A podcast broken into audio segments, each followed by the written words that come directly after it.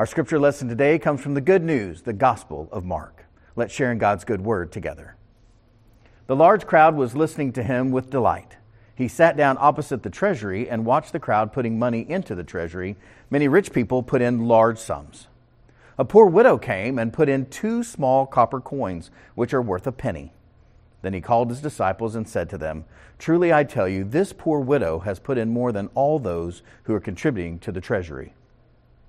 For all of them have contributed out of their abundance, but she, out of her poverty, has put in everything she had, all she had to live on. This is the word of the Lord. Thanks be to God. Amen. You may be seated. This Christmas is going to be different. Our hospitals are full and our stadiums empty. A vaccine is on the way, but there is a long way to go. This Christmas, simply remembering a tiny baby in a sweet little manger scene will not do. This Christmas, we need a Savior, a King with power to heal the sick, to make things right, to bring hope where there is no hope. This Christmas, it's not about the baby, it's about a different kind of King. This Christmas, we need a different kind of Christmas, a different image in our mind. It's not about the baby, it's about a different kind of king, a king of love and grace and power for you and me to make the world right again. A king who was and is and is to come. So, how do we prepare for that kind of king? How do we prepare for a different kind of king this Christmas? Well, we are in this series, A Different Kind of Christmas, and a few weeks ago at week one, we learned this. We can spend less and be happier. There's no reason to be in debt on Jesus' birthday. The things that Jesus wants, they don't cost much in terms of dollars and cents. So we invite you to spend less, and we want you to talk to Jesus about what he wants from you for his birthday. You know, I've been talking to Jesus every day for a long time, and it's interesting many of the things that Jesus asks of me actually don't wait till December 25th. He'll say, Well, Mark, what I really want for my birthday is for you to do this today. And when I do those things and I listen and I respond, miracles happen. Beautiful and wonderful things come into my life and to those around me because I'm honoring Jesus, not just on his birthday, but every day. And as we do that, God's kingdom comes to earth. And you can do that too. I hope you will. I hope you'll talk to Jesus this week. One of the things that I know makes Jesus happy is when we give a dollar more to him on his birthday than we spend on ourselves. So I want to invite you to give $1 more to the Christmas Eve candlelight mission offering than you spend on your family. We do this each and every year, and we raise more than $100,000 um, each year uh, for the past uh, six, seven years now um, to give out into the world. Now, this is important, and I want to invite you to be serious about this because roughly 80% of all of our resources that we give out through the year come at Christmas Eve. Uh, we don't ask you over and over and over again each week for something different. Um, what we say is we're going to take up a Christmas Eve offering, and we'd like for you to give a dollar more to Jesus on his birthday than you spend on yourself. And we'd also like for you to give uh, to others at Easter um, and spend more uh, to give to Jesus and his people than you'd spend on an Easter dress or flowers. Uh, and largely we get about 80% at Christmas and about 20% at Easter. And so this is a really big deal, and it changes the world. It saves lives. Uh, there's been a lot in the news about people dying these days, but I want to remind you that one of the great things this church does is that we fight the leading cause of death in our world, and that is waterborne illness.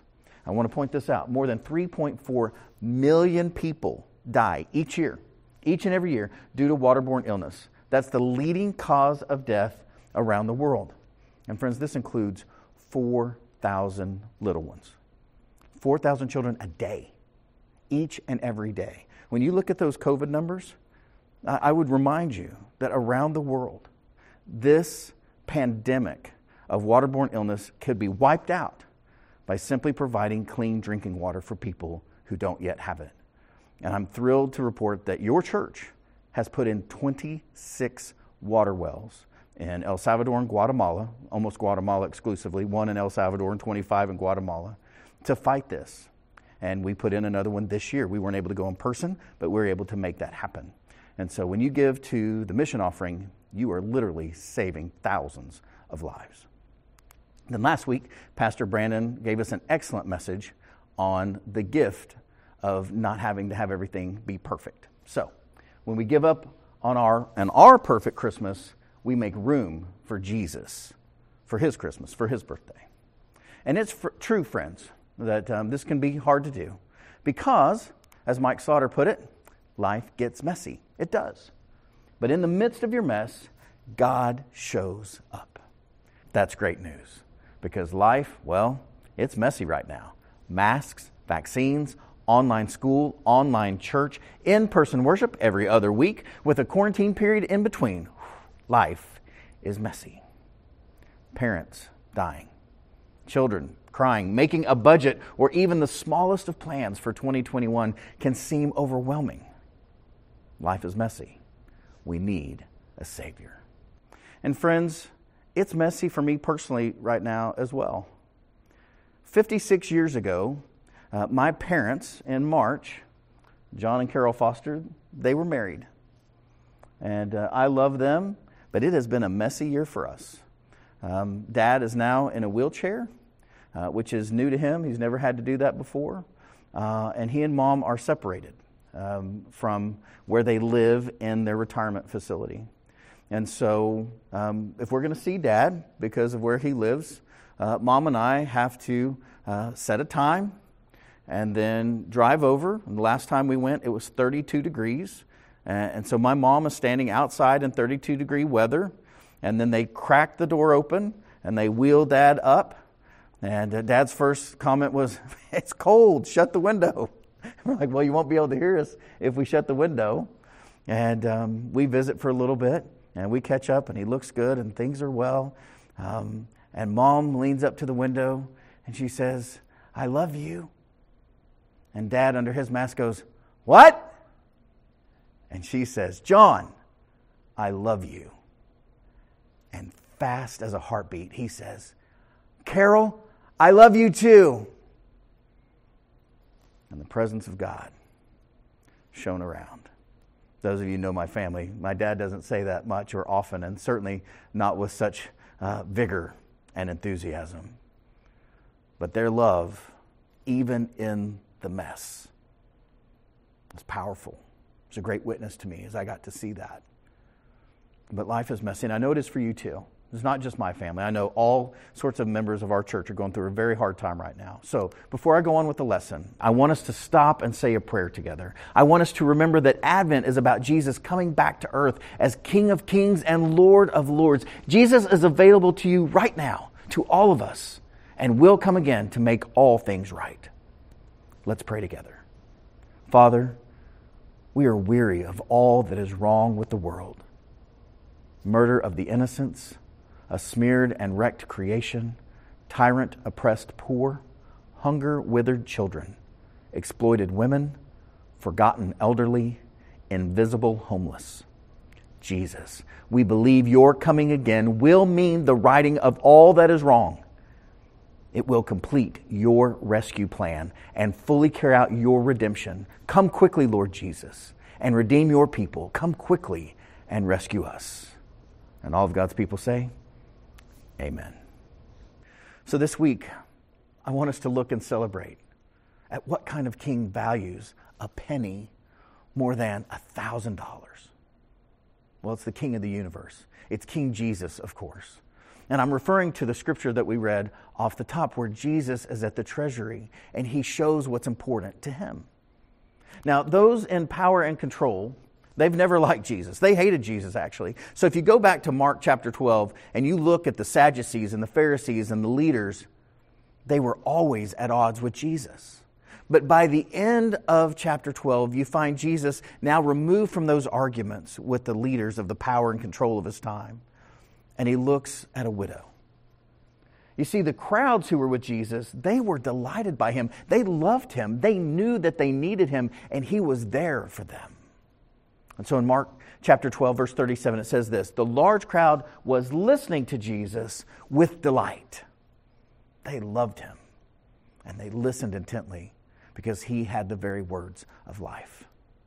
Now, as they went to the temple, there were 13 donation boxes or donation chests in the temple court. And each one of them were labeled with the purpose for which the money would be used. And so Chantel and I had the great privilege of being on the Temple Mount. It's a huge area. And so there are 13 different donation buckets, if you will.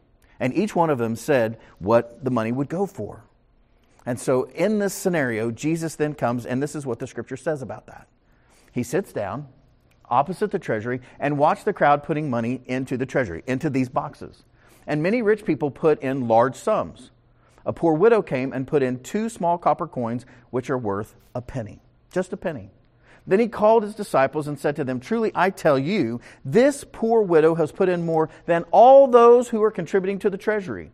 For all of them have contributed out of their abundance, but she, out of her poverty, has put in everything. She put in everything, friends, that she had, all that she had to live on. Now, whatever the purpose of that chest was, the widow was all in. In my mind's eye, I think of her going from one place at the Temple Mount to another and to another, and she reads, um, you know, what, what the money would go for, and she goes, no, not, not that. But then she comes to that one chest. And I wonder if maybe, just maybe that chest was for the widows. And she knew how hard it was to make a life with no husband and no family and no help. And she knew that if any other people out there were like her, they needed everything she had. So she was all in to care for those who were hurting, those who were hungry. And so she, she just put it all in, everything she had, because she knew the need. So she just did it out of her heart of love and compassion.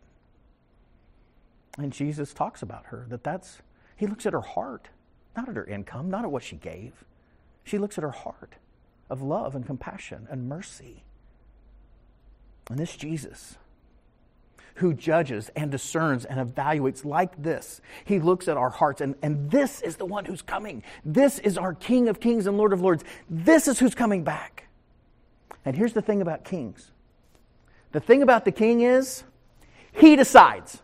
He decides what's right. He decides what's wrong. He decides what happens. He decides what's important.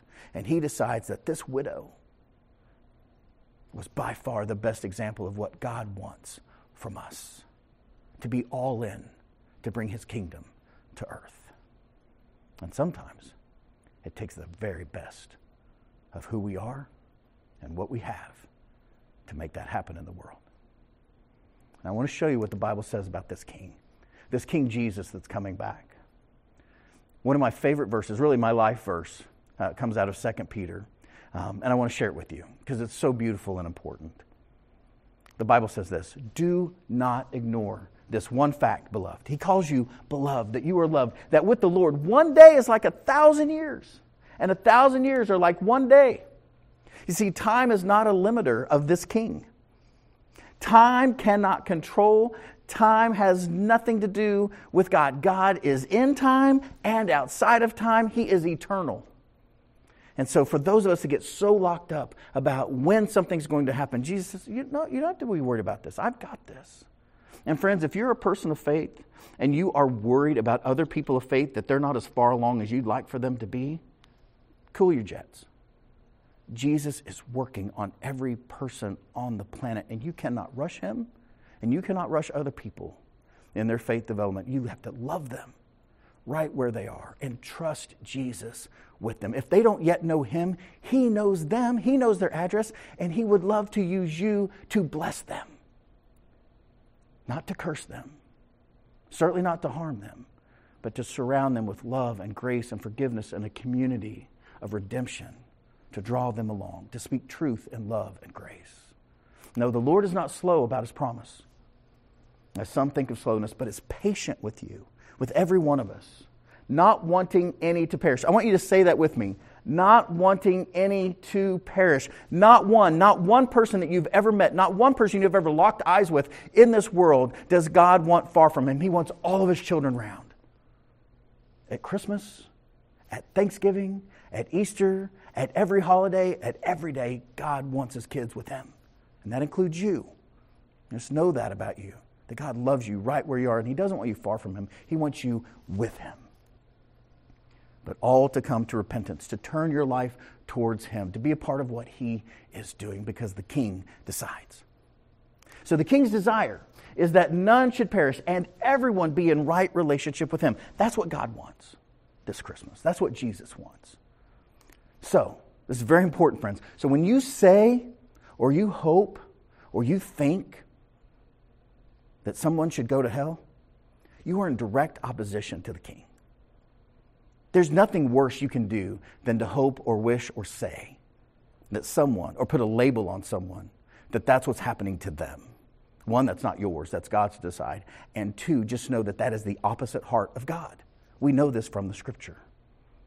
So we don't know when in God's good judgment the king will return, but we do know the king will return at the right time.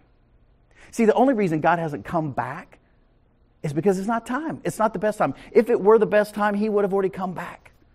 But God will come for you, and he comes for everyone at the right time. At the right time for God's good purposes. So, no, we don't know when in God's good judgment the king will return, but we do know the king will return at the right time. So the scripture says, The day the Lord will come like a thief. You won't know. It's just going to happen. No thief tells you, Oh, by the way, I'm going to rob you at 3 p.m. tomorrow. That would be dumb. He would get arrested. So the thief comes when no one's home, when no one's expecting it. And then, the scripture says, the heavens will pass away with a loud noise, and the elements will be dissolved with fire, and the earth and everything that is done on it will be disclosed. Friends, what this is saying is that God's going to come back and He's going to transform everything that's broken. He's going to make it right. And this whole idea about fire, it was something the Bible used to show as a way of refining, redeeming, renewing. Um, because the artisans of that day used fire to per- burn out impurities and make things new and good and right and beautiful. That's what this is saying. And everything that is done on the earth will be disclosed. Want you think about that. Maybe think about what you've done this week. Maybe you did something really wonderful for someone and they didn't notice. No one noticed. God noticed. And one day, that too will be revealed. Because when Jesus the King returns, everything done on earth is revealed.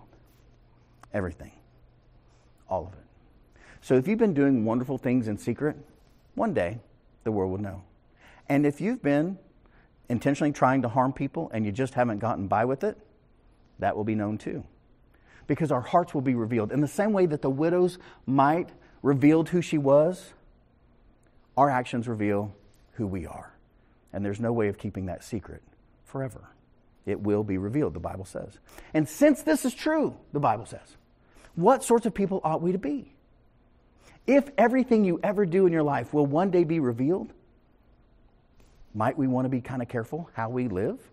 Since everybody's going to know our business ultimately one day?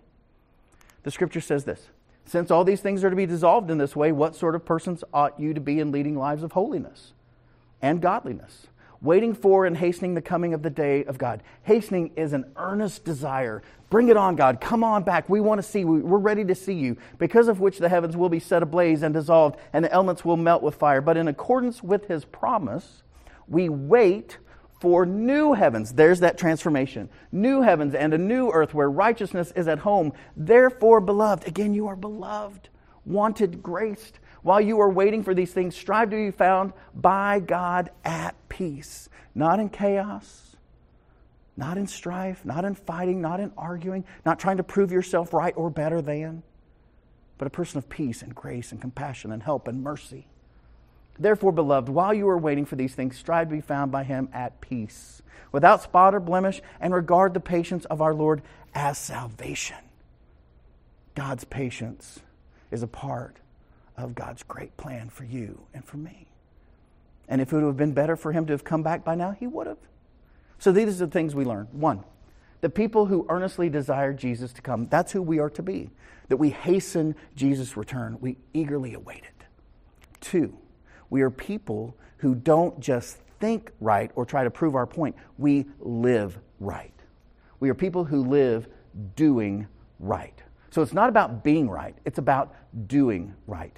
I think it's possible that you might even be wrong about some things, but you can do right even if you're not right in all things. You know what? My calculus is not great, but I can still do the next right thing for people who do understand it much better than I do. I do that with my youngest son, Noah, all the time. He knows all sorts of things that I don't know, but I can do right by him even if I don't know some of the right things that he knows. That's important, friends, that we are people who do right. We do the next right thing. That's who God calls us to be. And then, thirdly, people of peace. We live as people of peace who are thankful for God's patience with us as an act of salvation. Friends, could that be said of you? If someone were to describe you, would they say that you are a person of peace? Throughout the scriptures, and certainly when we started the church, church planters are always looking for what God calls a person of peace. That's who you want to found churches on. Christ, of course, but then the people of peace that he sends to you people of grace and love and mercy, people who do right, people who are at peace with God and with one another. So, for our action steps this week, I want you to think about this very important question Is what I'm living for worth what Christ died for? Let me say that again. Is what I'm living for worth what Christ died for? Well, you may be new to faith. You say, Well, I don't, I don't really know what, what Christ died for. I mean, I know you and me, but what does that look like? Well, again, um, 1 Peter this time says this is what this looks like. I want to share it with you. Finally, all of you have unity of spirit. That's what God wants for us. Sympathy for one another. What does that look like? Well, love for one another, a tender heart, and a humble mind.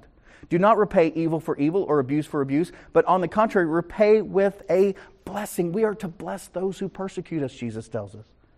It is for this that you were called, that you might inherit a blessing. For those who desire life and desire to see good days, let them keep their tongues from evil and their lips from speaking deceit. We, we cannot lie. We have to be truth tellers. Let them turn away from evil and do good. Yep, that's what we do. We do good. Let them seek peace and pursue it. For the eyes of the Lord are on the righteous, those who do right, and his ears are open to their prayer. But the face of the Lord is against those who do evil. Now, friends, those who've been with me a long time, you know we're in the Methodist tradition, and we don't, we don't bang on people and, and yell at them, but we have to be clear heaven will not abide evil. It just cannot exist there. And if you want to be a part of heaven, you have to root evil out of your life. Well, what is evil? We have to stop doing evil. It is anything in opposition to God. If you look at the word evil, it is the opposite of live. And so evil is anything that pulls away from life, a full life of health and joy and compassion and connection with God and other humans. So, as your action step, I want you to become serious about doing nothing that you could consider or that God would consider evil, pulling away from God or life. And you're going to need help with that. We all do. So I want to invite you to pray. Pray to God and ask others for help that you would stop doing anything that is evil in your life. And I want to tell you why. Because the good king, the king of compassion, the king of justice, the king that will not put up with evil and has overcome evil with good is coming to the world. Now, friends, one of the great tragedies and temptations of longtime Christians like myself is you can become used to the Christmas story. You can become used to seeing this every year. I'm 53 years old. I've heard the Christmas story at least 53 times. And you can be like, well, yeah, I know Jesus is coming, Jesus is coming. But, friends, when you see him face to face, it is the most beautiful and powerful thing in all the world. So, many of you know last week, Chantel and I were at a good friend's uh, family wedding. And, a young one that we helped grow up in this church uh, was married, uh, Reed Agosta, to his bride, Michael Kate. And we knew months and months and months ago that they were going to get married. And he knew that she was going to get dressed up. And he knew that there would be a time, you know, where the bridesmaids would come down and the groomsmen would come down. And he knew that there would be a time when those doors would open and there she would be. And she would come to him. And everything that he had dreamed of for years now and thought of would come right before him. And he knew all that was coming. I mean, he knew it. He'd been to a wedding before, he knew how that was. But the moment the doors opened, the door she came back to him face to face, he was overwhelmed. Here's her dad, here's her. And he was just, he was just overwhelmed with joy, overwhelmed that all the things that had been promised were coming to him. And Lord is coming to you. The church is the bride of Christ, and the groom is coming to us. And it is beautiful, friends, that all things shall be made new in Jesus' mighty name. Amen. Amen. It's a beautiful thing. Let's pray together. Our Father, who art in heaven, hallowed be thy name. Thy kingdom come, thy will be done on earth as it is in heaven. Give us this day our daily bread, and forgive us our trespasses as we forgive those who trespass against us. And lead us not into temptation, but deliver us from evil. For thine is the kingdom, and the power, and the glory forever. Amen.